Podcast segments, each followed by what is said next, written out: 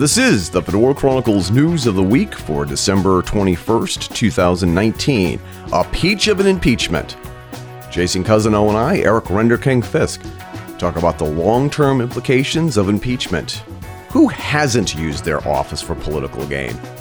How is this impeachment going to affect future presidents, or should we even care? Why did Tulsi Gabbard vote present? And did this hurt her chances of winning the DNC nomination? A special shout out to Marlena from Worcester. Clickbait articles about black holes, a massive UFO sighting in California last month, Mothman at the Chicago O'Hare Airport, and the horror that is Event Horizon that plagues us to this day. By the way, we didn't forget to remind you that Jeffrey Epstein did not kill himself, too. Commentary on pop culture and current events through the perspective of film snobs and diesel punks with topics from true crime to the paranormal. It's the Fedora Chronicles News of the Week for December 21st, 2019, with Jason Cousineau and Eric Renderking Fisk. Stay tuned.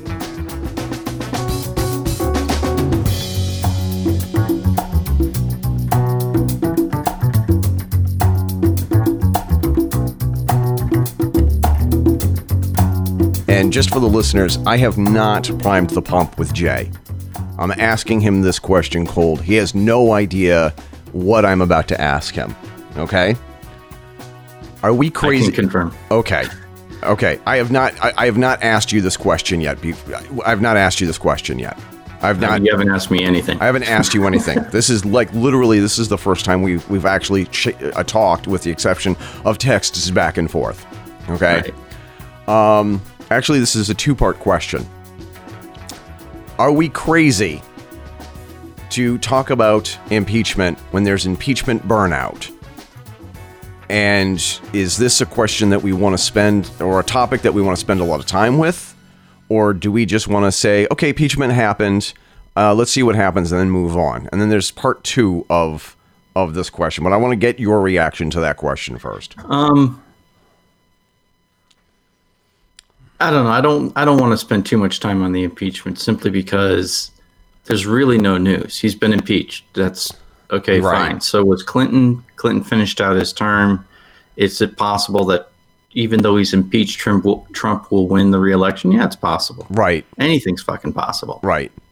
We already know it's dead. It's dead in the Senate because McConnell already said so. Yeah. And the majority of Republicans in the Senate who have the majority say that it's dead on arrival. Right. Ergo, it was a completely useless gesture on the on the part of the House Democrats. Right. So whatever. You know, I mean, it is what it is. Does Trump deserve to get impeached? I don't know. Maybe. Is he a great president? No. Is he an asshole? Yes. But none of that has anything to do with anything if it right. doesn't matter in the long run, which it right. doesn't. Right. Because um I was thinking about this while I was making breakfast and serving it in bed to my beautiful wife, Carol. Um, yeah. Um, uh, who knows? Who knows? Who knows what's going to happen? And the people who say that they know exactly what's going to happen are lying to you. Let's just, just put that right out there. They're lying to you. If Eric and Jay tell you this is exactly what's going to happen with impeachment, and these are the things you need to look out for, and this is going to happen this, this, this, and this, and this is exactly how it's going to happen, it's all going to come true, and a year from now, you're going to be sending us. Um, you, uh, you know all your nickels and dimes and dollar bills and, and your coupons to Applebee's and, and and parking stubs thanking us, paying tribute to us you we'd we'd be lying. Yes, we would yes, be we would. we would be lying. Um, nobody has any idea what's going to happen. I was listening to an episode. I was listening to the radio of all things last night, and somebody had said that Mitch McConnell is going to start the the the trial next week, and he wants to get it done before Christmas, and and take the wind out of the sails of of of the Democrats for impeachment and I'm and and he knows for a fact this is what's going to happen. Um, how come these people don't get fired? How how how come um, political procrastinators and um, weathermen don't get fired when they're wrong, when their predictions don't come true, with the exception of somebody like Dick Morris. Dick Morris made a prediction on, on one of the networks. He, Dick Morris is a former um, Clinton advisor, and he made these predictions about how the election was going to turn out. He said, This is absolutely what's going to happen. He was wrong, and you've never seen or heard from him on the network that he used to be on ever again. That's the only exception that I can think of. Have yeah. yeah. But, and chances are there was something else going on that led to that. Right. We don't, for some reason, uh, the people who are in charge of making those decisions at news networks don't seem to really give a happy crap if they make a prediction and they're wrong. Right. I mean, I know there are some, like Rush Limbaugh, for example, claims that he has been accurate so many times that you know it that it's it's ridiculous. And Right. I'm like, okay, I would like to see evidence of that. I'm Yep. not buying that Yep. because you're human, and there's no way that you're making a prediction with that much accuracy on how other humans are going to react. Humans are unpredictable. Exactly. It's part of our charm. So, yeah, I'm not, I mean, all I know is what they've said. The Democrats have, or the Republicans have said, Mitch McConnell has said flat out, it's that it impeachment is done on arrival in the Senate. There's been quite a number of Republicans who say, yeah, we're not going to vote for impeachment, which means it's probably dead on arrival. What, how does this impact anything? Who the hell knows? Exactly. just remember all of the talking heads that are currently telling you how what a catastrophe this is for the Trump administration also predicted with 100% assurity that there would be no Trump administration. Ex- Exactly. So, Um, but w- the point that I had come up with, or the conclusion or the epiphany that I had while I was serving breakfast in bed um, to my beautiful wife, um, is that if with the articles of impeachment that they have against Donald Trump, uh, you could not only could you go after Obama, you could go back, you could go back and go after Bush, Bush, I mean, meaning meaning W, obviously Clinton, not just for the perjury, Bush Sr., Reagan, especially over the whole Iran Contra thing. Carter Carter could be impeached just for being allegedly incompetent. yeah, Ford could have been impeached for simply pardoning pardoning Nixon. Nixon Nixon could be impeached. Nixon, yeah, Nixon would have been impeached, but he resigned first. Nixon Nixon would have been impeached a couple of times over for the same articles impeachment, the same quote crimes that Trump is being. And then there's Johnson.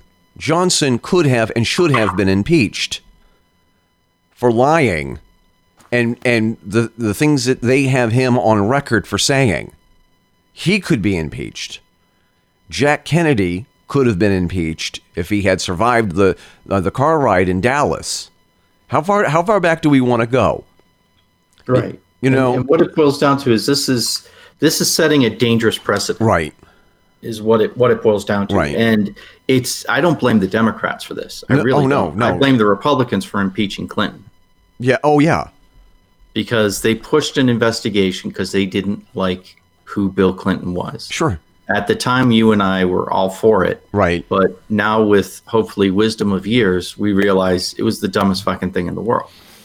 So what if he's having an affair? How's that affecting the decisions he's making in the White House? Exactly. Who gives a shit? That's Exactly. between him, his wife, God, and whoever he's fucking. Right.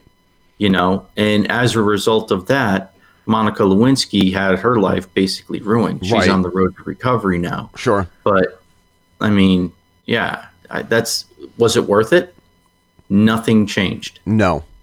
nothing changed If anything, it galvanized support for his base.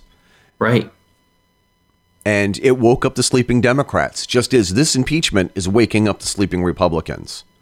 And it's, Yeah. and it's galvanized his base. It's given them a, a lightning rod and a rallying point. Now, let's talk about the elephant in my office. Part two of my question. I can hear you sighing a little bit in the background. no that was me burping i'm sorry Oh, okay. Are you drinking Dr. Pepper already? This is the first thing in the morning? no not yet Wink, wink, nudge, nudge. Not yet. So, um, are we crazy for still supporting Tulsi Gabbard? I don't know. I honestly don't know. Um, Because I had an I had another epiphany about this as well, which is oh, did you? the thing is. Go ahead. You were just about to say something. Yeah, no, I, I don't think we are. Um, simply because, unless something's changed that I haven't read up yet since I went to bed last night, Right.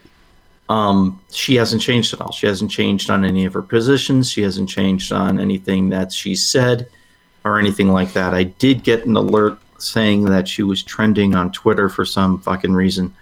Um, and I guess she voted present on Yes. the impeachment article, and Yep. That has given her a bump in the polls, or at least there's, she's got a bump in the polls that coincides with her voting Yep. present on the impeachment Yep. which lets which what does that say it doesn't really say a whole hell of a lot because it could be she's getting a bump from republicans Right. No, um no, people I- people are hating on her something awful. yeah Um, Yeah. I'm gonna I'm gonna read this thing here. Um, just the headline. This is from Gabbard.house.gov, and this is on the 18th. Um, Rep Tulsi Gabbard calls on House to censure President for putting personal political gain over national interest. And it says here, this is um, Washington, D.C. Today, Rep Tulsi Gabbard introduced a resolution calling on House to censure President Trump, in which the text follows. Whereas his conduct of the office of President of the United States and in violation of his constitutional oath to faithfully execute the office of the President of the United States and to his best ability preserve, protect, and defend the Constitution of the United States, and in violation of his constitutional duty to take care of the laws to be fully executed, Donald J. Trump acting both uh, directly and through his agents with and outside the United States government, abused the power of the presidency for his own personal political gain. I'm also going to say probably um, uh, he uh, he also did whatever it is he did for his um, financial gain as well. But I'll get to that later. Whereas President Trump, still quoting for uh, from Tulsi Gabbard, using the powers of his his high office solicited to interfere, selected the interference of Ukraine in the 2020 United States presidential election, whereas President Trump conducted a scheme or course of conduct that included a rec- recorded telephone conversation with President Zelensky soliciting the government of Ukraine to investigate his political rival, former Vice President Joseph R. Biden Jr whereas President Trump abused the power of the presidency by ignoring or injuring vital national interests to obtain an improper personal political benefit by abusing his high office to determine the integrity of the United States democratic process.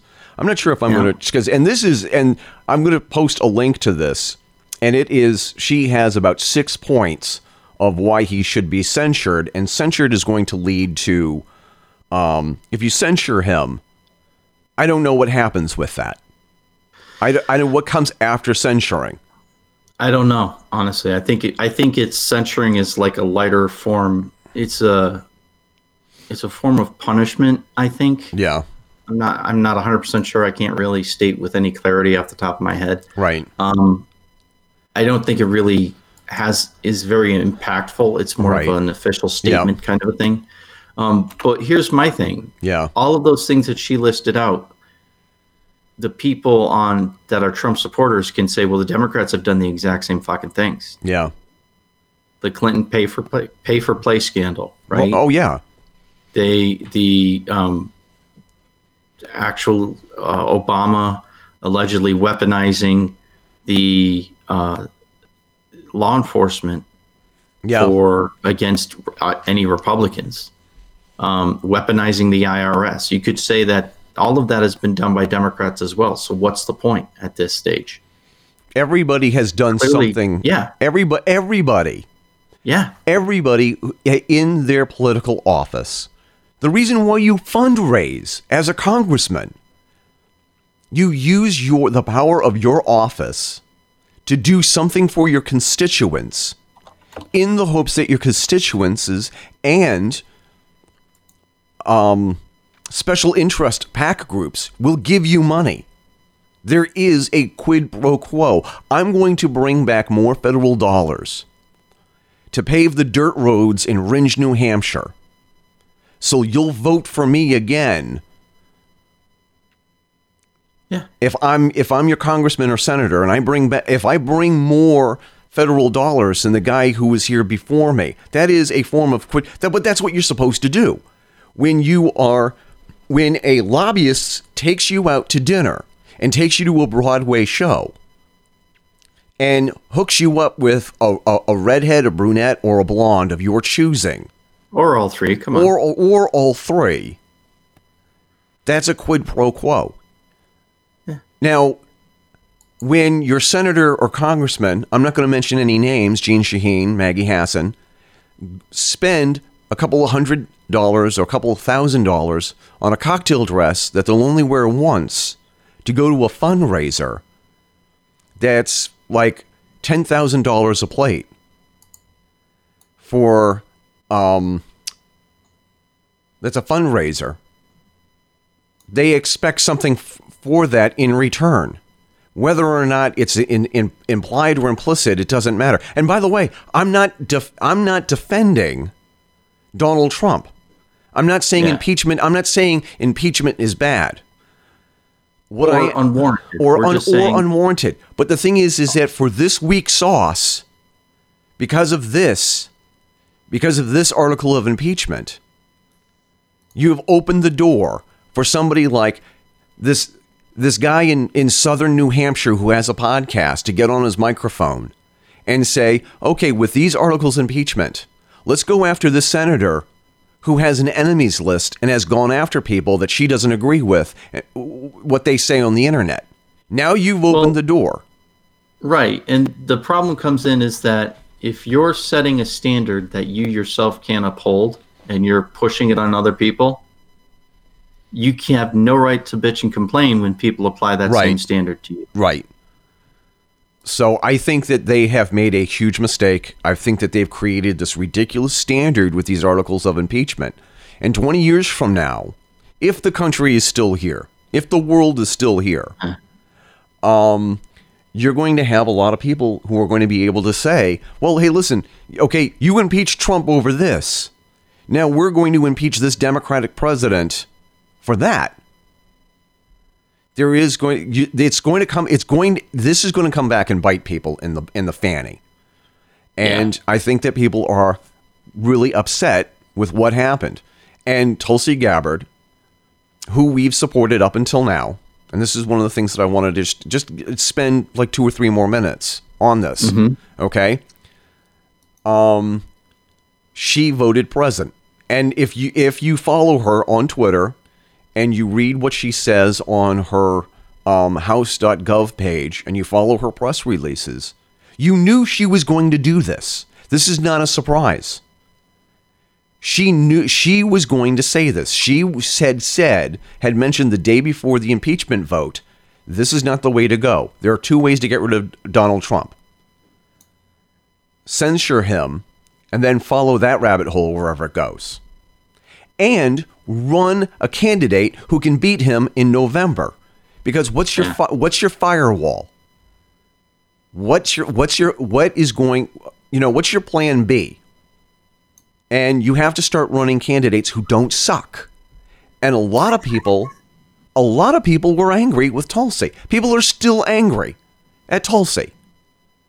And they're and they're trashing her on Facebook and Twitter unmercifully and uh, some of the posts on some of she i mean she po- i mean she posted um, a press release on instagram and twitter. We have the audio for it. And i don't know if you want to hear it right now. I don't know if you care. Um, I, I might ins- insert it later. Who knows? Yeah. Insert it later. That way, there we, we know. okay. Throughout my life, whether through serving in the military or in Congress, I've always worked to do what is in the best interest of our country. Not what's best for me politically, not what's best for my political party. No, I've always put our country first. One may not always agree with my decisions, but everyone should know that I will always do what I believe to be right for the country that I love. So after doing my due diligence and reviewing the 658 page impeachment report, I came to the conclusion that I could not in good conscience vote either yes or no. I am standing in the center and decided to vote present. I could not in good conscience vote against impeachment because I believe President Trump is guilty of wrongdoing. I also could not in good conscience vote for impeachment because removal of a sitting president must not be the culmination of a partisan process fueled by tribal animosities that have so gravely divided our country. So when I cast my vote in support of the impeachment inquiry nearly three months ago, I said that in order to maintain the integrity of this solemn undertaking, it must not be a partisan endeavor. Tragically, that's what it has been. On the one side, the president's defenders are insisting that he has done nothing wrong. They agree with this absurd proclamation that his conduct was quote unquote perfect. They've abdicated their responsibility to exercise legitimate oversight and are instead blindly doing the bidding of their party's leader. On the other side, the president's opponents insist that if we do not impeach, our country will collapse into dictatorship. All but explicitly, they accuse him of treason. This extreme rhetoric was never conducive to an impartial fact finding process. Now, the founders of our country made very clear their concerns about impeachment being a purely partisan exercise. In the Federalist Papers, Alexander Hamilton warned against any impeachment that would merely, quote, connect itself with the pre-existing factions and enlist all their animosities, partialities, influence, and interest on one side or on the other. In such cases, he said, there will always be the greatest danger that the decision will be regulated more by the comparative strength of parties than by the real demonstrations of innocence or guilt. Donald Trump has violated the public trust. Congress must be unequivocal in denouncing the president's misconduct and stand up for the American people and our democracy. To this end, I've introduced a censure resolution that will send a strong message to this president and future presidents that their abuses of power will not go unchecked, while leaving the question of removing Trump from office to the voters to decide. I'm confident that the American people will decide to deliver a resounding rebuke of President Trump's innumerable improprieties and abuses and they will express that judgment at the ballot box. That's the way real and lasting change has always occurred in this great country, through the forcefully expressed will of the people. A house divided cannot stand. Today, we are divided. Fragmentation and polarity are ripping our country apart. This breaks my heart and breaks the hearts of all patriotic Americans, whether we are Democrats, Republicans, or independents. So today I come before you to make a stand for the center, to appeal to all of you, to bridge our differences and stand up for the American people. My vote today is a vote for much needed reconciliation and hope that together we can heal our country. Let's work side by side, seeking common ground to usher in a bright future for the American people and our country.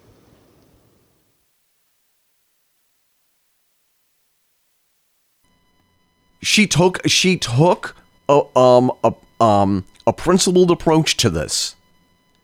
And she did something that's very controversial. Yeah, but at the same time, I, I looked up what censure means. Okay. Right? And censure means, and I'm quoting from the Wikipedia article here, is that censure is a formal and public group condemnation of an individual, often a group member, whose actions run counter to the group's acceptable standards for individual behavior. In the United States, governmental censure is done when a body's members wish to publicly reprimand the President of the United States, a member of Congress, a judge, or cabinet member. It is a formal statement of disapproval.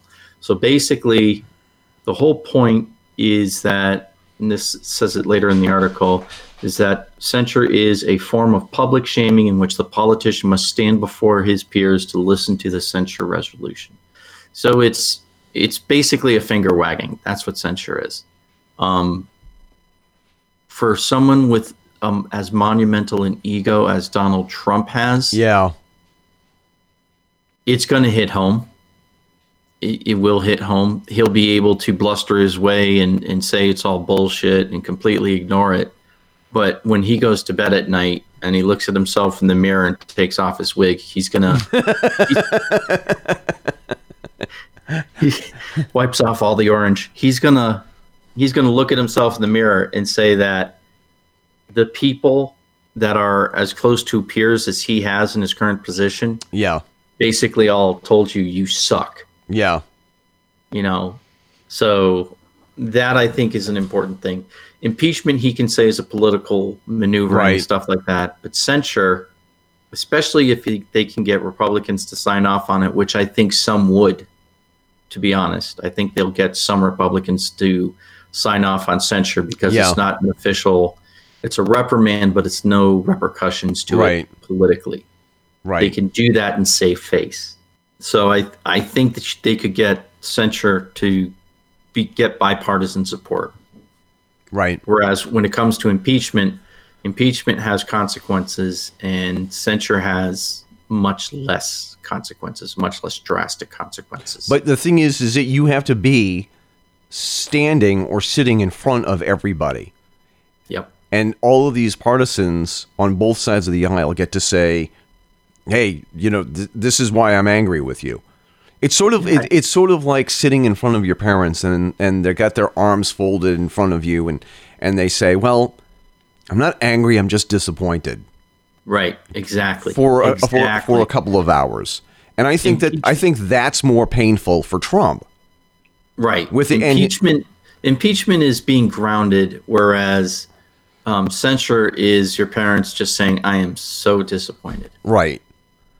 But everybody gets to watch as your parents are saying they are so disappointed. Yeah. But I uh, I cuz I honestly think that what Tulsi was trying to say or what she actually said in the audio that I just played is that get, I, I totally agree we need to get rid of Donald Trump. This is not the way to do it. These these are not the charges you want to be using to get rid of Trump. Because this is going to come back and this is going to haunt you. And people are going to be gnashing their teeth, they're going to rendering their clothes, dining on ashes, years from now wondering, why did you do this? Well, it's like it's like the old saw, right? You don't want to give the president you like any powers that you don't want a president you don't like to have. You mean like the Patriot Act? Exactly, exactly. You, it, that's exactly right. The Patriot Act is the best example, Yeah. especially in recent times. But if you want to empower, you know, President my party um, with the ability to seize property, then President not my party is going to have the prop the power to seize property Right. and you don't want that, right? Just because the person you like may be doing using it to do things you like, it also means the person you don't like when they're in that same office is Yeah. going to use it to do things you don't want. Yep. And this is why the founders of America, of the United States, the framers of the Constitution, wanted limited powers on government. They Yep. wanted to limit that. That is the point of the Bill of Rights. There are certain things, especially the, the first 10 amendments, there are certain things that the government is absolutely forbidden to do freedom of speech, freedom of religion, freedom of assembly, freedom to redress for grievances, the Second Amendment. You know, I mean, these are these are things that the government is absolutely forbidden from doing. And anyone out there who wants to limit any of those Bill of Rights, they are authorizing our government to limit any of the other Bill of Rights. And mm-hmm. people will say, you don't have a, well, you don't have a right to shout fire in a crowded theater. I say, bullshit. Yes, you do.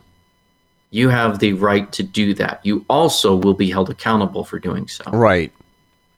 You have That's the difference. you have the right to do this, that, and the other thing, but that with that also, Comes the responsibility for the results of doing whatever it was you did. yeah, I can drive 150 miles an hour down a highway, and as long as a cop doesn't catch me, I have a kind of have a right to do that. But the second that I slam into some other car that's doing the actual speed limit on the highway, now I can be held accountable for my actions. Yep. Although if I'm going that fast, it'll be God holding me accountable for my actions and not the law. But whatever. Whatever. The point is, is that you we have these rights, and if you want to give someone the power to violate any of those rights, you are giving anyone else in that same office that same power. Yeah. And you're not your party, your person, the person you like is not always going to be the one in charge. Yeah. And we need to remember that. And I think this impeachment thing, the Republicans should never have impeached Clinton. They never should have. Did they have ground for doing so? Yes, they did. But as you pointed out earlier, you if you look hard enough, you can find ground to impeach any of the presidents. If you look hard enough. Going all the way back to FDR and probably a lot further than that. If you look hard enough, you'll find a reason where they committed a high crime or misdemeanor. Yeah. And it's the misdemeanor thing that really is where it is because what is a misdemeanor? A misdemeanor is a minor thing. So you can impeach a president over a minor thing. Yeah. But do you really want to? Because that means we're wasting taxpayer time and money. Lawmakers are holding basically a trial over what? Because party B didn't like that party A won. Right. That's part of politics. And if you're going to be a five year old, get the fuck out of the game. Exactly. Is uh, let's go back to the Patriot Act for a second. Yep. Because when the Patriot Act was first introduced, And the thing everyone needs to remember it was bipartisan support. Right. There was there was a few people in this in the House and Senate that disagreed with it. Right. But it was a majority of both houses of both parties Right. that signed it. and this is right after the trauma of September 11th. Correct. And on top of that, the anthrax scare. See, people tend to forget that right after September 11th, people were getting anthrax sent to them via the mail. And one of the reasons why your mail might be a little late, a day or so late, is because you know they have to take the time to irradiate it and kill the anthrax that might be hiding in your in in somebody else's mail. Um, the entire notion was we need to be able to have the tools to go after people and do whatever we can to find out who they're working for before we stop them. We need executive tools to use this. We need to use the power of you know, you know cybersecurity and and all of the uh, um. We need access to all of these cameras, and we need you know um, you know warrantless searches, and everybody's like, oh, to, to catch terrorists? Oh, absolutely, absolutely. Here are all the tools you need. Oh, by all means, by all means. If it's going to keep us safer, by all means. And then, of course, some of us, won't mention any names myself, had said, um, what happens when you redefine what a terrorist is? What if you, what if you redefine a the the uh, a terrorist as somebody who's saying naughty things online about about how you can't trust the government to secure your information. The information is not secure. Fedora Chronicles. Search for it on Google, and if you still can, and what happens when you redefine what a terrorist is? Like if I would say, if the person sitting in front of me is on his cell phone and won't stop talking in the movie theater, geez, I could say that he's a terrorist. Well, now thank God that I'm not a senator or congressman who can just say, oh, he's a terrorist at will. Thank God I don't have that. But the problem is, is that people who are very partisan can be able to say that. And there's another, you know, so the thing is, is that Tulsi had ta taken a stand and said something that a lot of us had been saying, but she said it during the the time when there's in a time of charged emotional status or Yeah. charged emotional condition. And everybody was waiting for this moment for all the Dems to line up and and and vote yay for impeachment. And she abstained or said present. Now, wait a minute. Hold on a second. Wasn't there a senator or congressman who also voted present often? Isn't Yeah. there isn't there isn't there a isn't there a president Who was a senator? what I was going to say is that wasn't there isn't there a president for voting present and it didn't hurt somebody's career or presidential Yep. aspirations, um, you may have stepped on my joke or my really bad dad pun because I wasn't quick enough. Um, but the thing is, is that how many times did Barack Obama vote present on controversial issues and he got a pass? Right. Now, this is the thing that really I find interesting, right? Because you talk about, um, you could make the argument that he got a that Barack Obama got a pass because he was a black man. Right, Tulsi is a woman of color. She is a Native American woman. right, She is Hawaiian.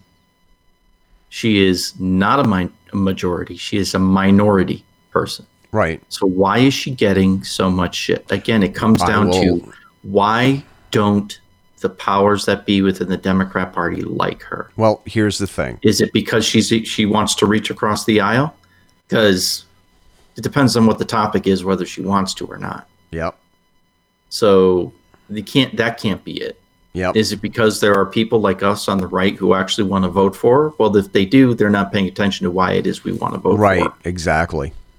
So, uh, I it it all comes down to that whole why, that question of why, Right. and that's what I would like to have answered. Why why don't they like her?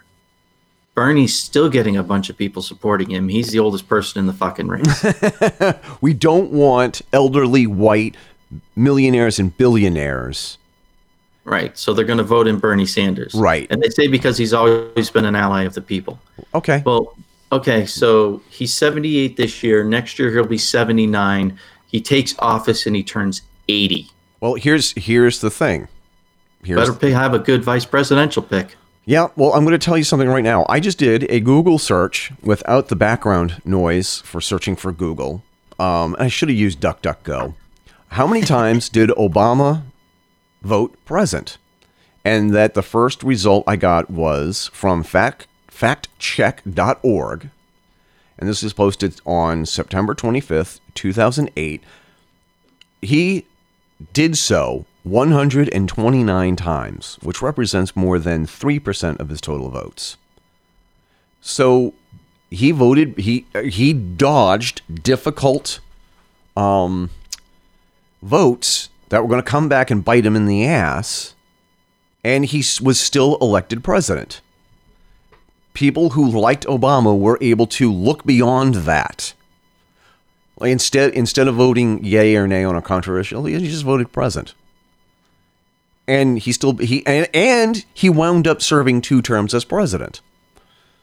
And so you you you look at that and you say, okay, well, what's the big deal? The big deal is, and gets back to another question. And like I said, I did not. We're ha- we're, we're we're more than a half hour into this, and I didn't want to perseverate on this too much. Oops. Um, But uh, the, so she's not even in in the latest poll. She she hasn't even cracked the top five percent. Like ch- chances for Tulsi aren't good right now. But keep in mind that um, about forty five years ago, well, it was less than that. When was Jimmy Carter? Jimmy Carter was doing pretty bad and Jimmy Carter was still elected president. Jimmy Carter was like in like dead last in some of the polls, and he surprised Yeah. the hell out of out of, out of people. Um, right. But the thing is, is that a lot of people have very negative views on Tulsi, and the question is, is that do we keep singing Tulsi's praises? And you had said earlier, well, like what's well, nothing's changed. Nothing's changed. The problem is, is that she's not popular anymore. A lot of people her her negatives are now outweighing her positives. And people are bashing some of her followers for remaining loyal to her and saying, "I don't agree. I don't agree with what she did." Or I, I, I, I, I was angry with her, but I saw her press release. I saw her little, her video. I heard what she said on other podcasts. And now I understand why she did. I'm I'm I'm I'm I'm Team Tulsi. Yeah. And the problem is, is that okay? So a candidate you really like made a difficult, unpopular decision. Now you're going to abandon this person, no matter who it is. Imagine, Well, isn't hold on a second, because right on the very face of that, on that that one statement that you just made, right? Candidate made a very difficult, unpopular decision. Isn't that what you want in a leader? No, I want them to agree with me all the time. I want I want them to be perfect 100% of the time. Well, then, then why aren't you running? Uh, I want somebody who agrees with me all the time. I want somebody to agree with me even before I made up my decision. You know, and it, it's, you know, I, I, I lost two followers on Twitter, and I thought, oh my God, was it something I said? And I and, and I and I looked them up. They closed their account because it's like they, you know, one of their handles was something like I'm not saying like Tulsi for life or Tulsi all the way at Tulsi rules, you know, and those people are gone because she made a tough decision. She explained why she made this tough decision, and it's unpopular. And now all of a sudden, oh, you're going to get off the Tulsi train because it hit a bump in the road. But this is not just about Tulsi. This is about anybody else. This is because Pete Buttigieg has lost followers because he broke one of his campaign promises. He went to a fundraiser in, in and it was a, in a private home with a wine cave. Look up look up wine cave and tell me if that's not ridiculous. And they were serving, according to some media um, uh, resources, they were serving nine hundred dollar bottles of wine, meaning there was probably more than one at this fundraiser for Pete Buttigieg. The mayor just recently had a fundraiser that was held in a wine cave full of crystals and served $900 a bottle wine. Um, think about who comes to that. He had promised that every fundraiser he would do would be open door, but this one was closed door. We made the decision many years ago that rich people in smoke filled rooms would not pick the next president of the United States. Billionaires in wine caves should not pick the next president of the United States. Mr. Mayor, your okay. response. You know, according to Forbes magazine, I am the, literally the only person on this stage who's not a millionaire or a billionaire. So if this is important. This is the problem with issuing purity tests you cannot yourself pass. If I pledge, if I pledge never to be in the company of a progressive Democratic donor, I couldn't be up here. Senator, your net worth is 100 times mine. Now, supposing that you went home feeling the holiday spirit, I know this isn't likely, but stay with me, and decided to go on to PeteForAmerica.com and give the maximum allowable by law, $2,800. Would that pollute my campaign because it came from a wealthy person? No, I would be glad to have that support. We need the support from everybody who is committed to helping us defeat Donald Trump. He's a man for the people. He's out looking for the little guy. This is why he's holding a fundraiser for millionaires. Right. No, and again, they all do. I don't know. I don't know if Tulsi has had a fundraiser w- with just millionaires yet. Well, I don't know that Bernie Sanders has either. I, I, fair, yeah. in in any of the elections that he ran for president in, yeah, or even his even his Senate seat, yeah, right. He is a senator, right? It's Senator Bernie Sanders. Yes, I'm just yes. brain farting here. Yeah, okay, yeah. just making sure.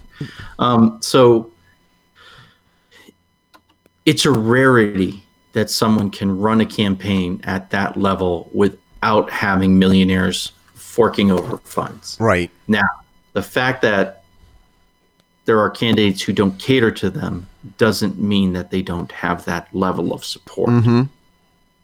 What it means is that they're not throwing, you know, two hundred fifty thousand dollar a plate dinners as fundraisers with millionaires. Right. Because who can afford a two hundred fifty thousand dollar plate meal. Right. And the truth is, millionaires. No one right. else is going to. Yep. It's too much of a slice of your income, uh, yearly income, if you're not a millionaire. So even then, but anyway, um, the whole point is that it's difficult and expensive to run a presidential campaign. If you want someone who's good at running a campaign, they're going to cost buku bucks to run the campaign. Right. They're expensive. Their salary that they command is expensive because they're worth it and they know it, right? You've got to get the media coverage. You could argue that Tulsi's doing this shit just to keep her name in the news. Yep. If she is, she's a fucking genius yeah. because she is getting so much free fucking press that she doesn't have she's she is where she is after Google fucked her over. Right. When was the last time you heard a Tulsi Gabbard commercial on the radio? I don't hear them on the radio, but because I subscribe to a lot of channels that feature interviews with Tulsi, I see them all the, every time I go on YouTube. And which and which do you think is more expensive? Advertising on YouTube or advertising on like national radio stations? Dep- yeah, it depends on who you are. But Right. I, uh, but the thing is, is that you look at somebody like, um, what's his name, um, Mike Bloomberg. Mike Bloomberg is another billionaire who's running for president, and he's able to buy all this ad space, and I can't find him on any polls. Well, here's the problem with that. He's still in it because he's a bill- he's a fucking billionaire, Right. Right. Um, Bloomberg really has no, in my opinion, no honest chance at winning the presidency. He does not have a wide enough base of support. Tulsi has more of a chance of winning the presidency than Michael Bloomberg does. I'd like to think it's because Michael Bloomberg is so heavily anti-gun that even the Democrats, who there are Democrats that are pro-gun, Yep. even the Democrats are looking at him going, dude, you're you're kind of fucking wacky here. Uh, Yeah. You're going going a little too far. Yep. You know what I mean? That doesn't mean that I'm right about that. I'd like to think that's why it is, but that's because Second Amendment is a big hot button issue for me. Right. Um, but the truth is that when you don't have a lot of your own money that you can throw into your campaign, and allegedly you're supposed to, you're not supposed to throw much of your own money into a campaign. Supposedly the rules are written so that you can't essentially buy an election just because you tossed all of your personal wealth at it. Um, but you still, I mean, Tulsi's still in the news and she doesn't have a major advertising campaign. You know, you could even say that Pete Buttigieg, with this whole wine cave thing, that could be a political maneuver to get him free publicity. You could make that argument. I don't think it's true in either case. I don't think in terms of Tulsi or uh, Pete Buttigieg. Yeah. I don't think it's true for either one of them. I don't. I think these are just. This is just how they are. Right. And I think Carol is coming down the stairs right now to say, "I thought you were you and Jay were not going to talk about this." I yeah. Well, I thought I wasn't going to have as many Dr Pepper and and Sailor Jerry's on your porch that night. the better laid plans of mice and men. Yeah, so, um, but I but I think that I think that this has been a huge mistake on the part of of politicians uh, everywhere. Um, so we're we're, not going to make any predictions this time. We're just going to say let's just let's see it play out. But I think that one okay, here's one prediction that I make, and I'm very confident that this is this is going to come to pass whatever the defense has against the prosecutors, he's going to unleash everything. There's going to be an avalanche because this is the kind of person that I think he is. There's going to be an avalanche of, oh yeah, well guess what? This is what this person did, and I and here I'm so exhausted that my Yeah. that that my my mock impression of Donald Trump turned into Ronald Reagan. So, um, I think that he's everything that they have kept in the past since forever. Because I think that he's the kind of guy who has private investigators digging up dirt on all of his adversaries, whether it's in New York real estate or um, in American politics. I think that he has I think he has dirt on everybody. And he's just going he's just going to just release everything in defense kind of like a well oh yeah? Well if I if if I'm going to jail or if I'm losing my office because of this you're going you're losing office you're losing your office and you're going to jail for this. And then he's going to be you know uh, you know pulling out all think Trump phone wouldn't do that is really not paying any attention right to Trump. right. He's a six-year-old. right. So anyway i you know i'm going to switch topics here. And Okay. um so the thing is i have a a, a um a, a, a co-worker um brett who i work with at my at my day job as it were. And um, we were just talking like what do we do for fun when we're when we're not working at the at the factory? And i said i do a podcast. And he mentioned his wife. His wife um, listens to a lot of podcasts. And i said oh well we'll we'll give her a shout out in in a in in a future podcast have her listen to this week's episode well because eric is so damn dis- busy and dizzy from exhaustion, I completely, completely forgot to do a shout out to Marlena from Worcester. Um, keep your eye on the mailbox. There's something in the mail for you, and this is my apology. I'm sorry for taking so long to do a shout out. Thank you for being such an avid listener. Thank you for all of your support. And we have great things coming for you and everybody else in 2020. And I was going to sing a little song, you know, um, I'm, I'm not going to do it. I'm not going to sing my little song. Oh, I'm sorry. I'm going to do it anyway. And you can tell everybody that this is your pod. It might be quite simple, but now that it's done, I hope you don't mind. I hope you don't mind that I put down in pod. How Okay, that just sounded wrong. That you put down in pod. I mean, that sounds like something you should flush afterwards. That's just not. That no. okay. Anyway, uh, but we appreciate our listeners, and if you drop us a Yes, line, and if you say, "Hey, I really liked your show," or "I'm really, I'm really thoroughly disappointed you and Eric Charles, but what did I expect? You failed math in the fourth grade." I'll read your letter. and I and we appreciate we appreciate all feedback from all of our listeners, especially from Marlena.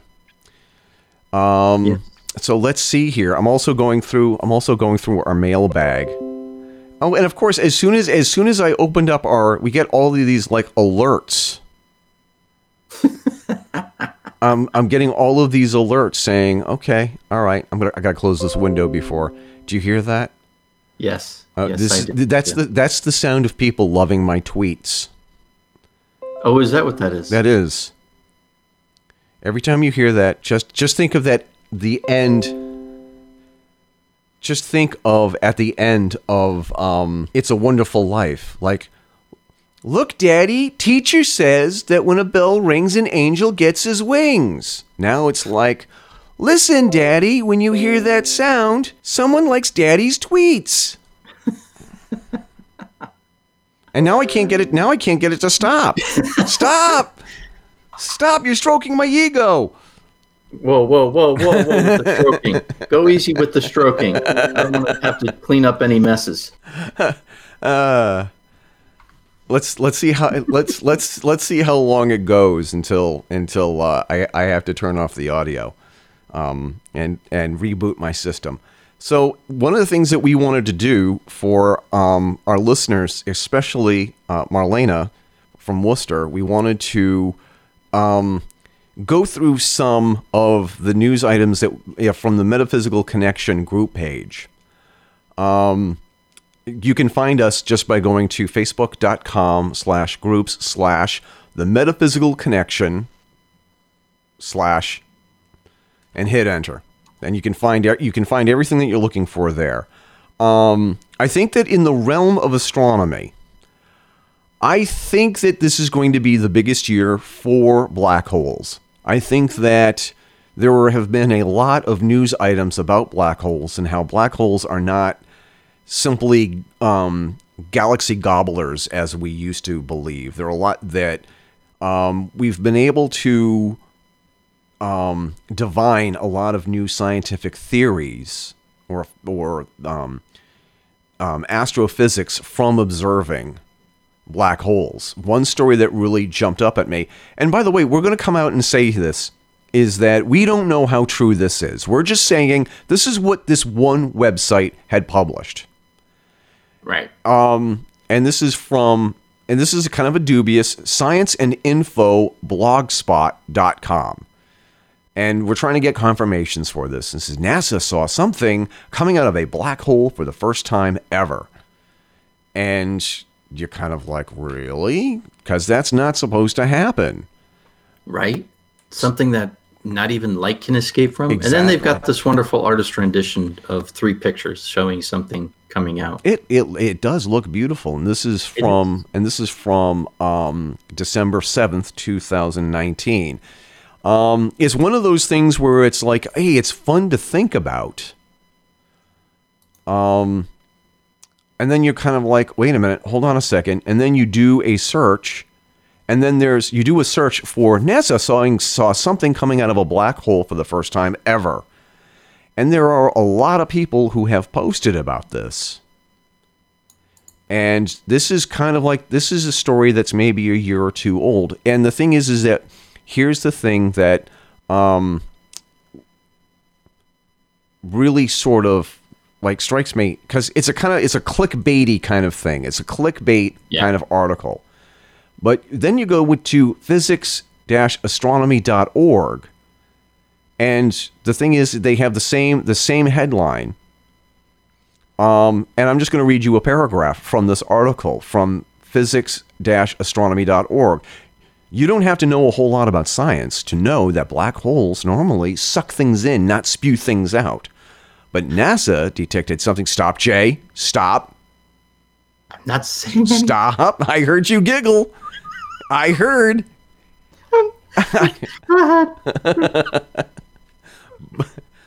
but NASA detected something mightily bizarre at the supermassive black hole uh, Markarian 335. Uh, two of NASA's space telescopes, including the Nuclear Spectrometry Telescope Array, amazingly discovered a black hole's corona, quote, launched away something from the supermassive black hole. Okay, is it wrong of me to to be seeing this and the, my first thought is, hey, Disney's Treasure Planet was right. Um, it's funny how, first of all, I'm I'm amazed and surprised at how rated G that actually came out. Thank you, thank you. I'm trying to get better. Now, apparently, apparently there was a, a uh, when you say something was ejected out, and apparently this was a gamma ray burst. That and and people are kind of people were kind of like, like, well, what the hell was that? That's not supposed to happen. Now, was something ejected out of the the edge of the event horizon, which means that the, the event horizon is a threshold where once you cross the event horizon, there's no way out of it. Like perfect example, the motion picture event horizon. Once you're in the movie theater, you can't escape. You can't leave because you can't believe that somebody would make a movie this awful. it's like watching a train wreck. You can't take your can't take your eyes off of Right. it, and you're horrified at the same time. Right. Oh, I shouldn't be watching this. I'm going to go to hell. Uh, exactly. So the thing is, is yeah, Yeah, I, I so what I like about this is that it is being reported elsewhere. Now, I just want to point out one Yeah. thing. I did a duck duck go of NASA saw something come out of a black hole for the Yeah. first time ever. Yeah, And I'm just going to read some of the URLs that are reporting this. right, syfy.com, unilad.co.uk, youtube.com, thesciencereporter.com, thedemocraticunderground.com, disclose TV, upriser.com, ar15.com, godlikeproductions.com. So apparently gun nuts, re- religious nuts, the democratic underground can all find this fascinating and Right. that is one of the great things about science right. you know I have I have no idea what Uprising is. Disclosed TV is something that deals with the conspiracy theories Right. and shit like that too. Right. They're one of those that are out there with ancient aliens and stuff. Right. Um, so I find that really fascinating. That that's how monumental this news is. Is that it's being reported all across the board. Right. And I do want to share something with. Evidently, except on CNN because it's not important enough. Right. It's not to important enough. distract people from the the impeachment. Exactly. it's the greatest known event to have happened in the universe. Ex- exactly. Exactly. Um, I do want to just to insert really here really quick. Uh, my wife and I were coming back from vacation. We did not want vacation to end too quickly, so we were just like, "Hey, there's a movie playing called Event Horizon. It looks like a like a like a science fiction adventure movie called Event Horizon." And my wife is like, "Well, I love science fiction. I'd I'd love to go see this movie." And we went to see it, and it was pretty awful. And ever since that day in 1997, whenever um, my wife wants to watch something that I don't want to watch, she will just simply say, Event Horizon. And I will sit down, I will shut my mouth, and I will watch whatever it is she wants me to watch. Because I, ho- I owe her big time for that. And I don't, and in the 20 years of marriage, I don't think she's quite forgiven me for Event Horizon yet. I just want to put that. And baby, I'm sorry. I know you're listening to this right now. And I just want you to know that I am, I am sorry. But As you should be. I, but I think that, You should be. but the thing is, is that one of the great things about the news items about black hmm. holes for the past year or so is that we've been actually able to study for the first time gravity waves and how gravity waves behave and gamma ray bursts. And here are two things that are not supposed to happen. Or what happens when two black holes collide. And now we have a better idea of the fabric of, of space and time and what happens to it when something impossible actually happens. And and we've gleaned a lot from from just observing. And this is my plug for NASA, as it were, and for space science you can say, well, who cares about this? There's there could be um spin-off technology from this. Or there could be real earth applications to this. We don't know what they are yet. But this is not unlike when people like first started playing with electricity a couple of hundred years ago.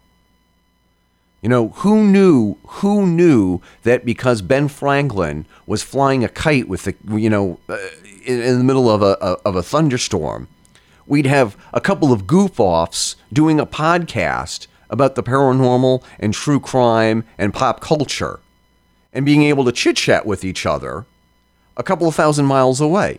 Who knew what that led would lead to? Who knows what these black holes are going to lead to? Um, so that there's that, but there's uh, like um, like like now here's a question: Is Vice a legitimate news source? That's a hard question to answer because they do have some out there content, let's say. Yeah, Um, I would say it depends on the article, uh, really, because I, I know that they've reported on valid news items. Yeah. And they've done some okay reporting on valid items, but I know they've also done a lot of articles where you just kind of read them and go, what are you smoking? yeah, And why aren't you sharing? yeah. So, yeah. So, so the major news story that was released earlier this week, or four or five days ago, as of this recording, is I'm going to read the um, the headline from. I think that these are reputable news sources, like um, uh, Astronomy Magazine. I think is a reputable news source for space news. Uh, the Milky Way uh, galaxy may have two supermassive black holes in the center. Um, and the thing is, well, how that's pretty that that's exciting news. But I mean, what does it what does it mean to us? It means that it means that just our galaxy is um, pretty exotic in in one way, shape, or form. So what it actually means for the rest of us, and who knows what's what's going to happen when they finally like draw each other in? Is there going to be you know, is there going to be a galactic wide event or something like that? Or is this like, how is that going to affect the rest of the galaxy? Or is it just going to be like, okay, so they merged. Okay, so what? Move on. Right. Well, it seems that some of the uh, speculation, anyway, is that this could reset all of space time. Wouldn't that be nice if it did that? We wouldn't have to endure impeachment all over again. yeah, I mean, who knows? Uh, it, it, the thing is, is we're still learning so much about black holes, what they are, and everything. That everything is everything is new about them, and it's so much speculation, which is really kind of fascinating. But the other thing to remember is that whatever happened, um, to take a while before it affects us. Yeah. So I'm sorry you're going to have to finish enduring the impeachment bullshit. But you know, whatever. I know, I know. Um, but there were, and now there were there were two major news stories recently that had occurred. Um, in the realm of UFOs sightings, um, that there is there is a huge UFO seen and was witnessed by hundreds of people all over California, with these bizarre images that have emerged and that was first reported by the Daily Star from the UK. Um, and we all know that the UK is going through. And the thing is, is that there there are some images that are kind of um, cell phone images and cell phone videos, and and we're going to post a link to one of these. And it was just like I'm looking at the video right now, um, and it was just like, well, what the hell is that? Now, with the advent of Adobe um, Premiere and Adobe um, um, After Effects and all of these other off the shelf special effects um, software that you could buy. Um, it's amazing what you can and can't do. But this, th- there are the, all these images of this one UFO that is just sort of hanging over this, and you can't really sort of make out the shape. But it is kind of like I don't know if you're able to see this, Jay, or not. I don't know if I need to send you the link. Well, I'm looking at the link on Sputnik News. Okay. But it's an ama- it's a, it's an amazing video. I wish that there was audio that we could share. Yeah, could we we could probably we could probably embed a link because it's on YouTube. So right. we could embed the YouTube link. Yeah. So no one has to have Sputnik News in their browser except us. That's right. we we visit strange websites. So you don't have to. Exactly. Um, and but the New York Post did this in, incredible story. I thought, talking about how, and this is the headline from NewYorkPost.com. 2019 was a banner year for credible UFO sightings. And one of the re- one of the reasons why is that now everybody has a camera. Now, yeah. e- now everybody has. Everybody has the means of clicking a link and being annoyed by an embedded video that plays automatically when you click on it. You can you. I, I have those things mute automatically in my uh, browser. Yes, we should actually do a tutorial online here at the Fedora Chronicles radio show. We have tutorials on on the important things you need to learn about how to manage life. Today in today's tutorial, Jay will show us how to block automatically playing videos. Oh no, no, the videos still show up. They just Oh, it's just the audio. Okay. Yeah. So maybe I should get so um, what do you say about that? What do you say about 2019 being an important year for ufology? I think it's. I, I like it. I like it. I mean, I think. I think with the growing technology, one of the things that's happening, and a lot of people have said this in regards to other things, but I like the fact that we're not stuck with the limited media outlets reporting on things. Yeah. That anyone with a camera can effectively become a reporter. Mhm. Anyone with a cell phone, because you can write an article, you can take pictures, and you can post it online all from your yeah. phone. Yeah. Right. People are posting videos on YouTube from their phones on the fly. Whether or not they get hits, that's a completely different thing. But the truth is that we can, anyone, when I say we, I mean the literal plural of I, we, everyone Right. Can be reporters and can get news items out there. Whether you, that news item is something like a UFO sighting Yep. or something like, you know, this guy's dog just shit on the lawn and he didn't pick it up. You know what I mean? Yeah. Anything. And there's literally a lot of crap out there. There, there really is. There is Right. a lot of shit out there. A lot, a lot of crap. A lot of useless information that's out there. Right. However, it's wonderful be- when it comes to things like this, like the the previous item we talked about with the hundreds of people seeing um, a giant UFO over California. You know, if one person says it, you can dismiss them. Two or three people, eh, eh, okay, they all saw something, but it's kind of crazy. Right. But if you've got hundreds of people producing video that are showing the exact same thing, everyone's got to look at it and go, huh, well, what the fuck? There's a great documentary out there. Um, if you actually do um, a search for um, Phoenix Lights, um, there was a phenomenon, and I'm trying to figure back in 1997. Um, Phoenix Lights from Wikipedia. The Phoenix Lights was a series of widely cited unidentified flying objects or UFOs observed over the skies over the United States of Arizona and Nevada and Mexican states in uh, in and around March 13th, 2000, um, not 2000, uh, 1997. In 1997, that there was a there was an infamous sighting. This long string of of of lights flying in unison like it was it was like a large object flying. And there were all of these people trying to figure out how it was well oh oh you know what? They're they're they're they're chinese lanterns that are, that are all strung together by rope. Yeah yeah that's the ticket.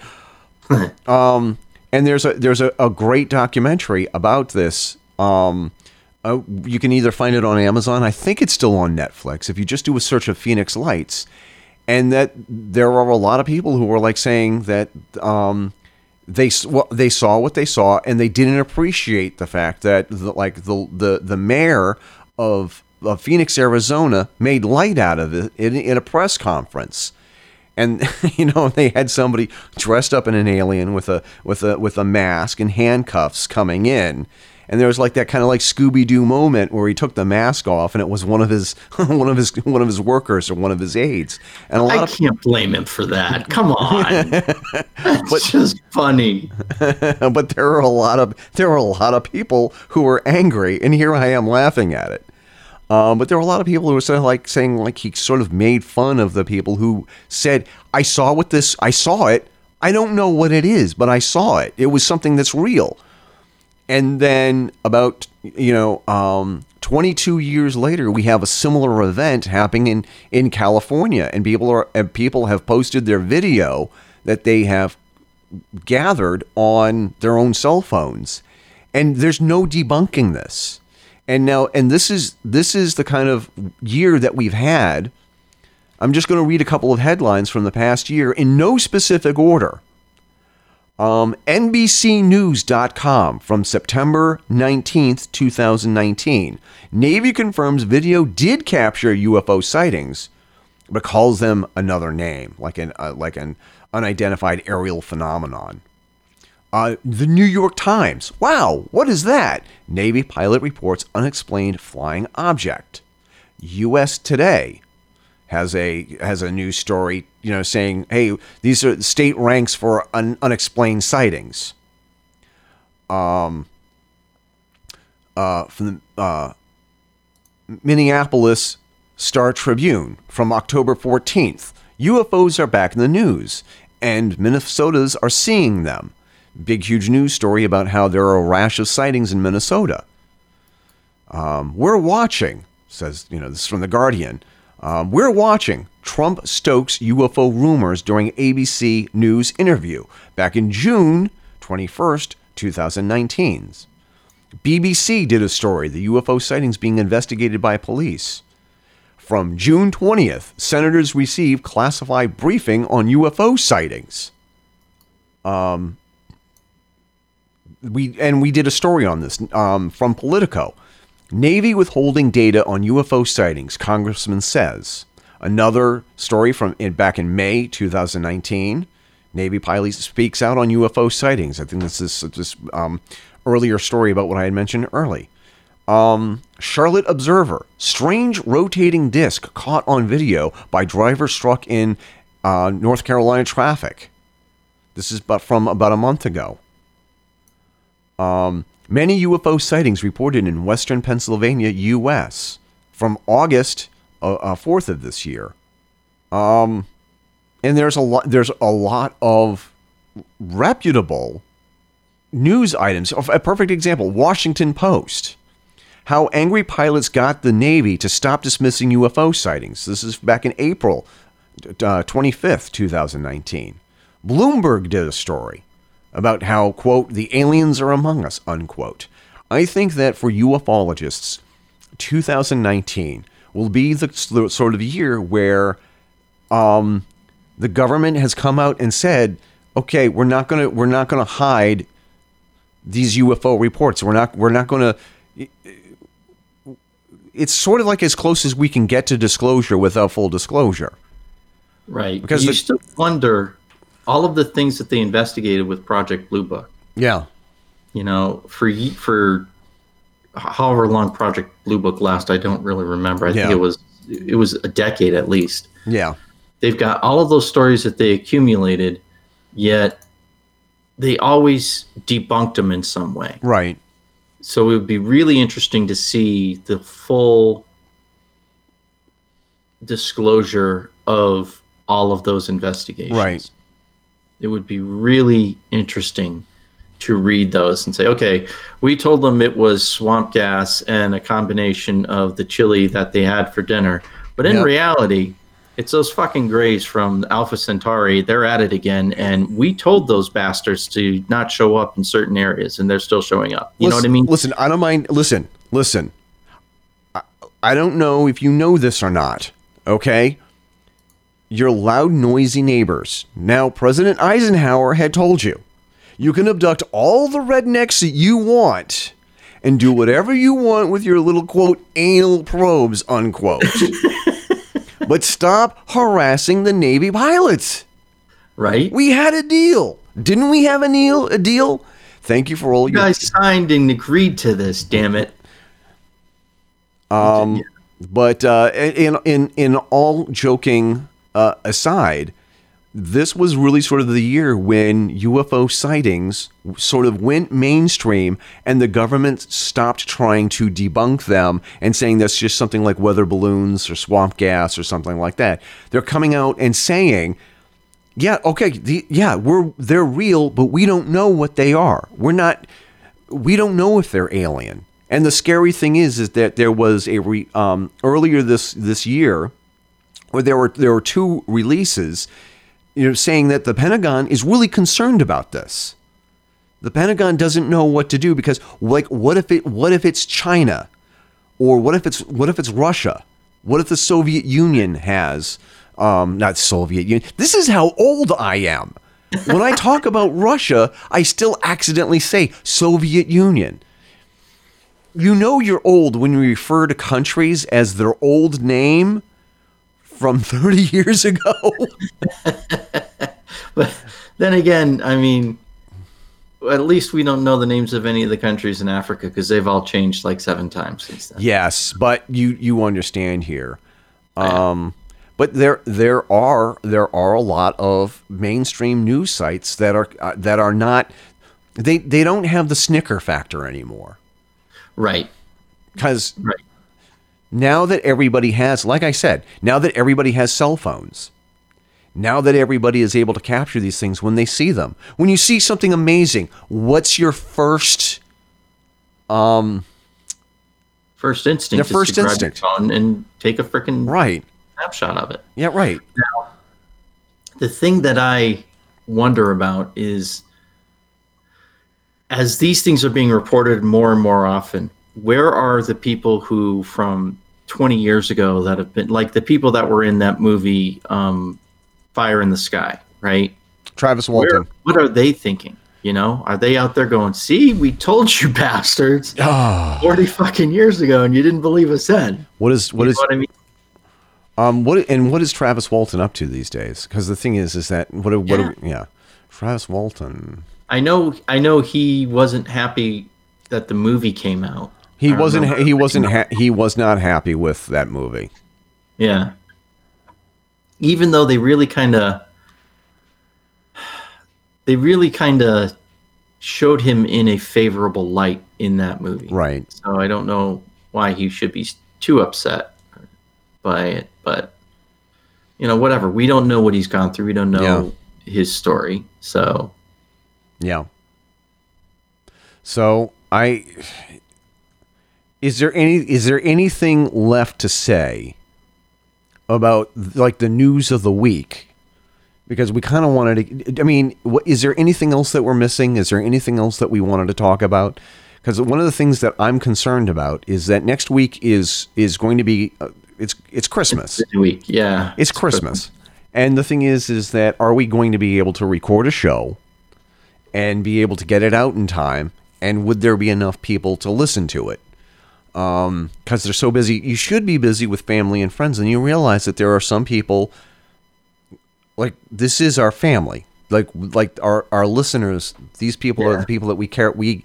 I mean, there are people that in my own family that I don't talk to anymore because of this podcast. Um, but is there any other news items that we wanted to cover before we called it an episode? Um, I don't think so. I mean, yeah, I, I'm I'm looking at the articles on. Uh, I mean, there's that article about how Earth may have been inhabited by advanced civilizations before Right. humans. That's another that, that's another Curiosities. that's another news item that used to have the snicker factor. Whereas people who used people who think that there were other advanced civilizations that um, evolved here on Earth, and they're not here anymore because of whatever kind of cataclysm.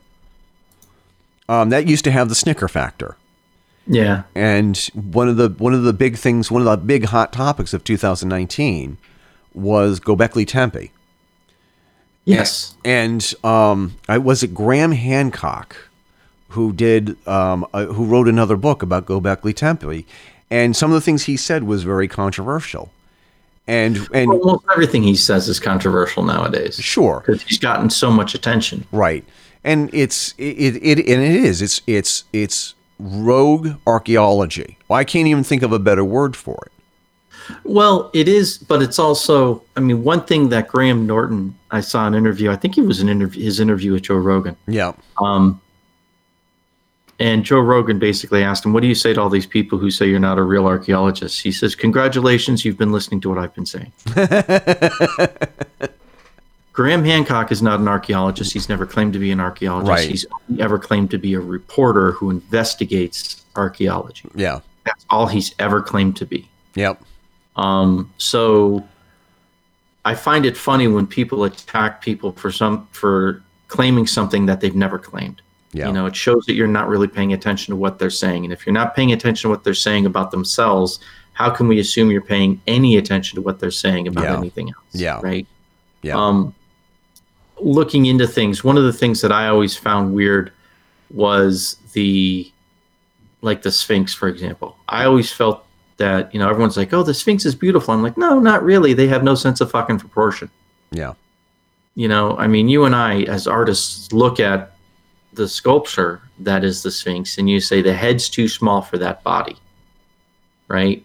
And Graham Norton and a few other people have proposed that there was another head on that body that was then chiseled down to make a Sphinx Right. and put a human head on it. And the interesting thing is that we can't date the Sphinx because it's rock. We can't, there's no way we have of dating when a rock was chiseled into a certain form. Oh, yeah. Okay, I see what you're saying. I, Yeah. yeah, because we have carbon dated rocks before, but you right, but that just tells you how old the rock itself is. Right, It doesn't you- you tell you when it was formed into the Right. shape that you see. So that to me is is one of the things that's kind of been out there. Does that mean that there were advanced civilizations before humans? I don't know. I don't honestly know. I mean, it could be. You know, people say, "Well, where is the evidence of of what they've done?" Well, you've got caves that everyone discounts. You've got sculptures and stuff that have been eroded greatly that everyone discounts. Yeah, but where are the buildings? Where's the plastic and stuff like that? Well, plastic only exists for forty for forty thousand years. right only forty. Th- yeah, yeah, So, you know, if we have evidence of an ancient civilization that was non human in true antiquity, i.e., over a million years ago, even plastic will have been mm-hmm. eroded. So, you know, what do we have that does not degrade over time as much? And that's rock. And then you have people that are arguing about the rocks. Yeah. you know and then you've got idiots like that asshole that used to be in charge of, Zahi Hawass who declared like a year and a half or so into his tenure as the um, the head of the antiquities in Egypt that we know everything there is to know about the ancient Egyptians. And it's like okay you're a bald-faced liar. And you're not a scientist because no scientist is going to say we know everything we need to know because by doing so you've per- publicly declared that you are not going to accept any new evidence and reevaluate anything. You know what I mean? Yeah. Which a true scientist never should. There should always be that opening for, well, this is the way we think things work until we have evidence that contradicts it, Yeah. you know? I- So I I love shit like this. Oh, I do. I do too. I mean, um, one of the things that I really wanted to also sort of like you know talk about and sort of end the show with is that one of the things that we had featured on our metaphysical connection group page is that I'm not I'm not sure the name of this. It, tell me if I'm telling if I, if I got the name of this right. Um, singularfortean.com. Am I reading that right? I think so. I don't see it on Okay. Trucker reports seven foot tall, quote, person with wings, unquote, near O'Hare International Airport. Now, and and I clicked on this link, and on this specific website, um, if you actually if you if you click the logo, um, they ha- they have um a rash of news sightings uh, earlier this month, about a week ago. Um, security person at O'Hare International Airport reports seeing uh, uh, re- uh, reports sighting of red eye flying man. Another news story: unknown flying human owl reported between Barrington, Illinois, and internet and, and O'Hare International Airport. And now people are like, now the, I'm getting a wicked case of deja vu. Now, back in 2006, there was what the History Channel calls one of the most um, credible UFO sightings. I don't know if you remember that far back, Jay. What was it's? It's like what? Only 13 years ago.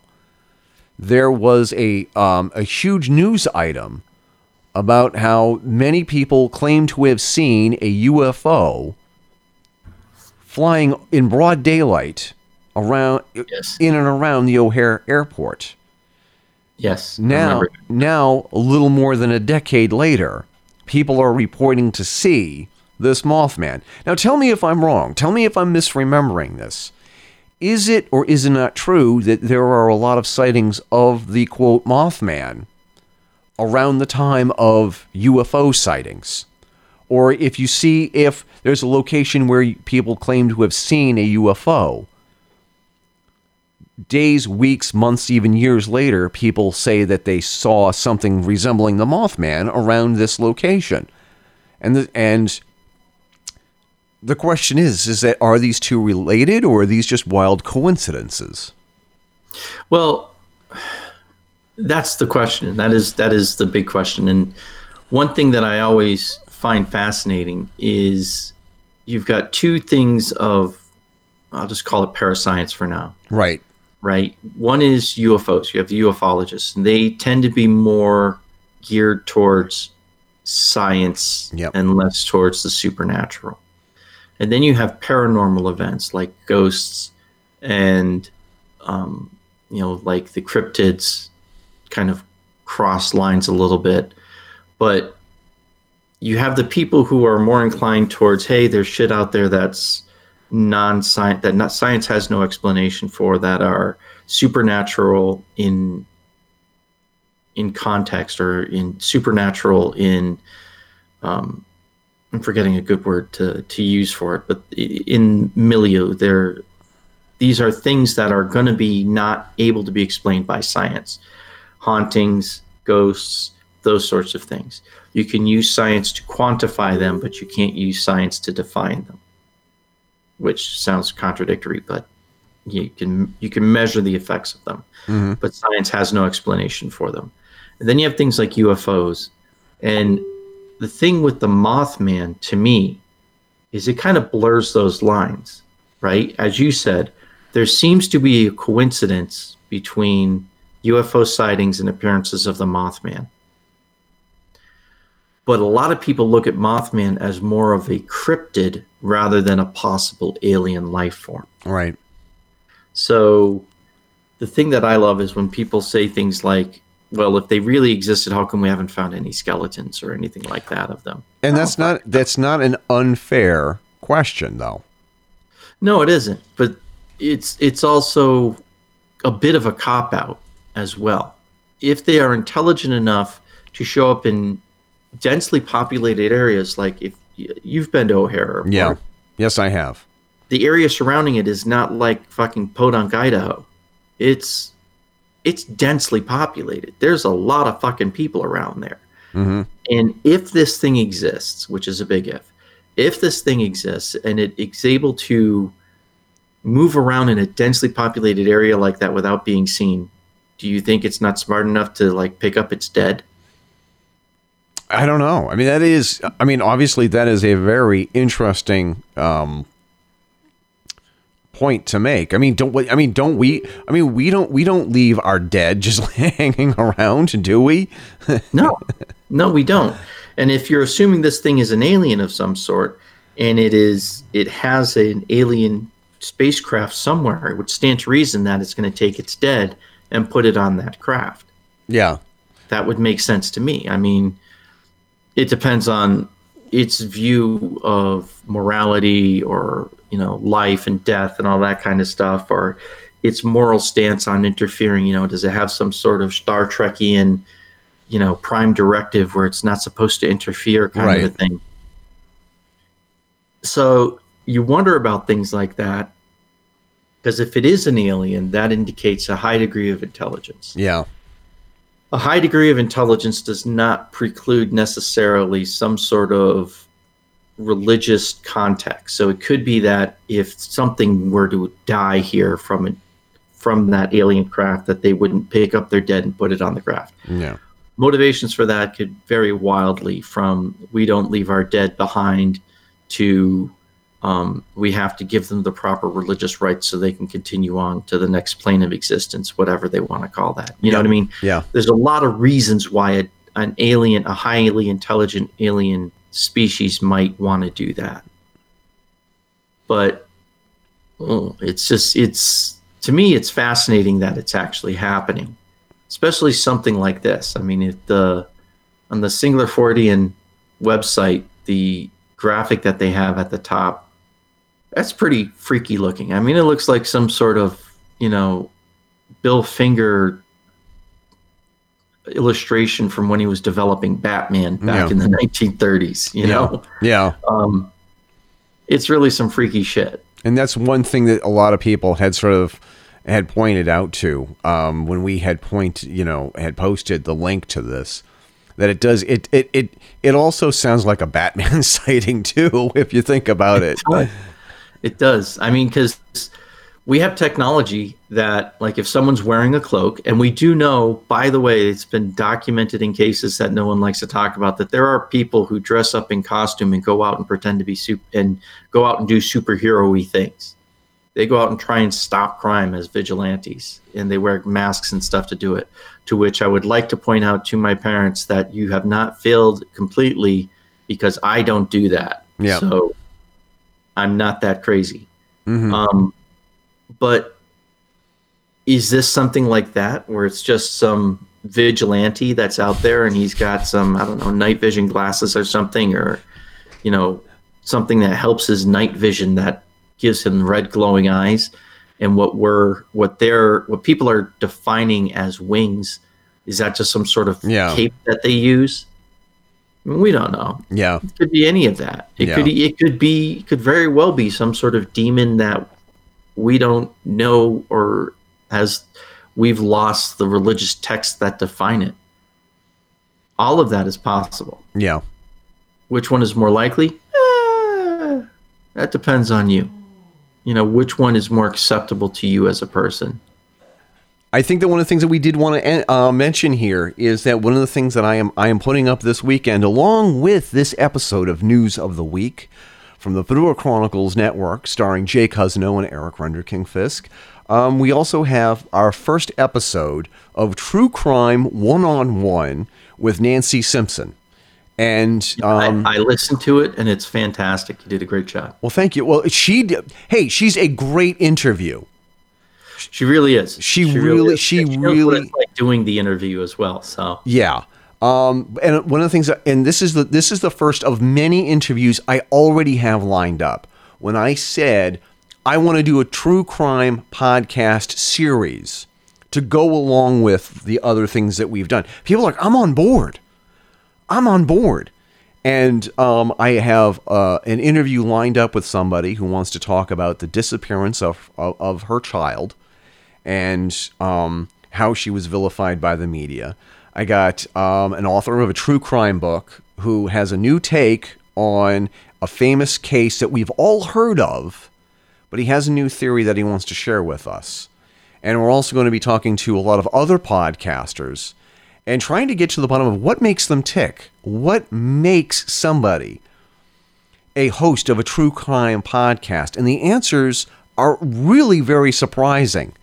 And um, I, w- I will just sort of like a spoiler alert all these people have the one thing in common they're looking for justice. There are a lot of people who are looking for answers to cases that are unsolved. And there are a lot of people who are, you know, start with the idea of, I know this person, something happened to horrible to this person and I'm going to do a podcast on just this issue, and then I'm just not going to do it anymore. And then they're kind of like, well, these uh, these other people have a case that needs to be solved, and I'm going to help them. And then I promise you, no more episodes. I'm done. And then somebody else comes along, and they have a case that they would like to. And next thing you know, they've been doing it for years, and they there's no sign of stopping. And the true crime com- community is um, just incredible. The way that people like band together and help each other out.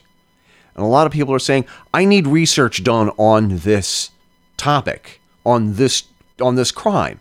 Can anybody help me? And then they here's my email address. And they go and this like there's all these people who say, This is what I found, and this is what I found. Here's a scan of a of an article that I found on this topic. It's amazing the way that it's so with the exception of Crime Junkie starring um, uh, uh, Ashley Flowers. There are so many people out there who who want to help others, and it's not about gobbling up fame and fortune for themselves. It's a tight knit community where everybody is out to help everybody help. Everybody is out to help everybody else, with the exception of obviously Ashley Flowers. Um, and and I and I'm shocked at how many people are genuinely angry at Ashley Flowers and her co-host for plagiarism. Um, it's Yeah. and it's an ama- it's it's an amazing story. It's an amazing story about how I discovered this this community pretty much by accident. and how, oh, wait a minute, you have a true crime podcast? Oh, I have some research that you might want to use on this topic. And it is incredibly exciting uh, um, to get involved with these people who want to contribute, want to help. Just, you know, just give me a heads up when the episode is going to be on and, and give me a credit.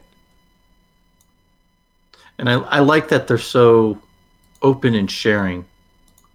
You know, one of the things I got out of the interview was that she seemed to be someone, she seemed to want to help other podcasters. Uh, she she seemed to want to be she seemed to be encouraging of she's not like she's afraid of competition. Right. What i mean?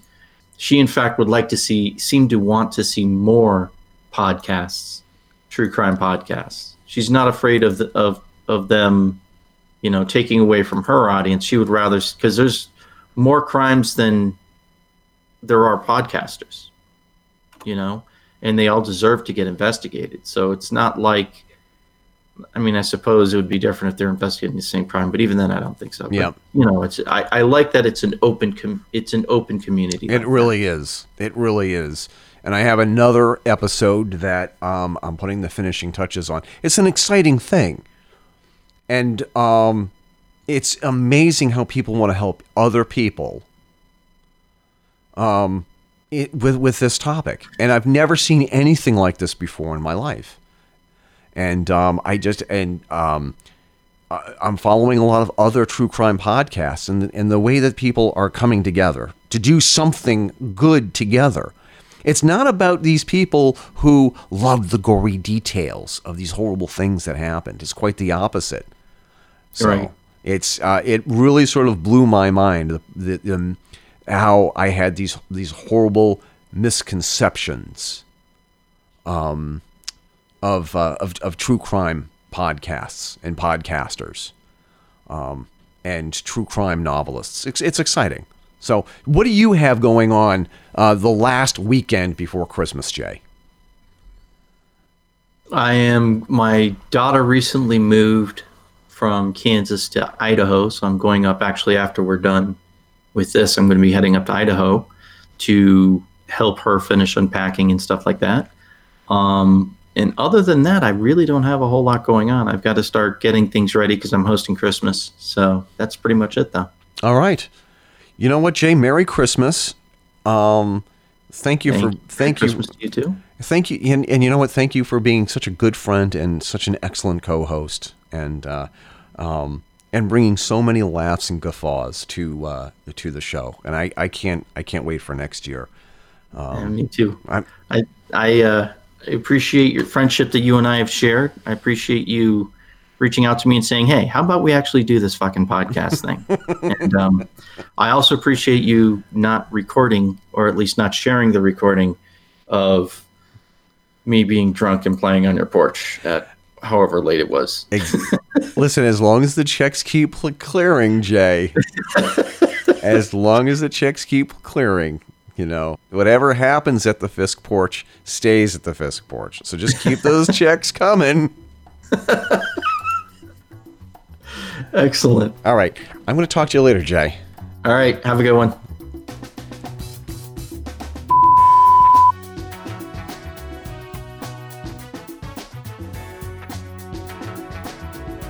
Congratulations on surviving another episode of the Fedora Chronicles radio show with hosts Jason Cousineau and Eric Renderking Fisk. Find out more about the Fedora Chronicles by visiting our website, thefedorachronicles.com. That's where you can find our past shows, show notes, and recent articles.